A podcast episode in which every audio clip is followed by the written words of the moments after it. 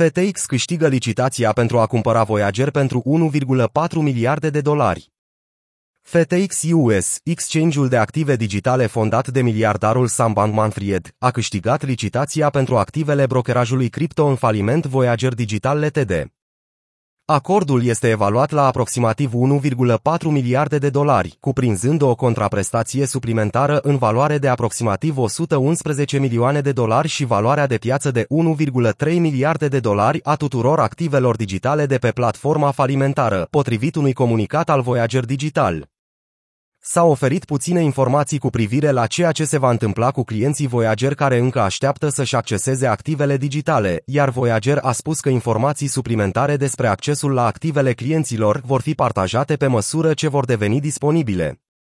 Voyager a menționat doar că platforma FTX US va permite clienților să tranzacționeze și să stocheze criptomonede după încheierea procedurii de faliment.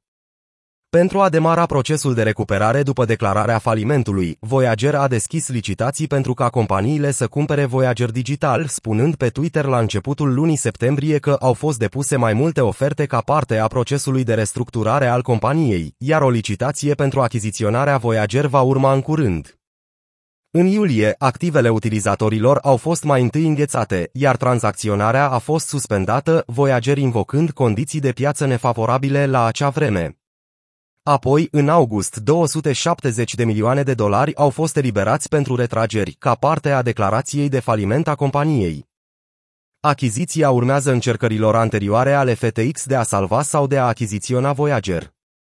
Platforma din New York avea aproximativ 3,5 milioane de utilizatori la sfârșitul lunii martie și 1,19 milioane de conturi finanțate. Voyager a depus cerere de protecție în caz de faliment în iulie, după o încercare eșuată a Alameda Research, după ce Alameda Research, o companie comercială afiliată cu FTX, a încercat și nu a reușit să o salveze printr-o linie de credit revolving. În aceeași lună, FTX și Alameda au dezvoluit o ofertă comună pentru Voyager, dar Voyager a numit-o o ofertă la preț scăzut.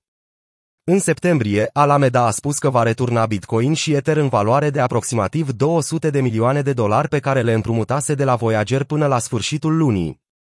Bankman Fried a cumpărat în mod agresiv companii cripto aflate în dificultate în acest an, adunând milioane de clienți și tehnologii valoroase la un preț mai mic decât acum jumătate de an.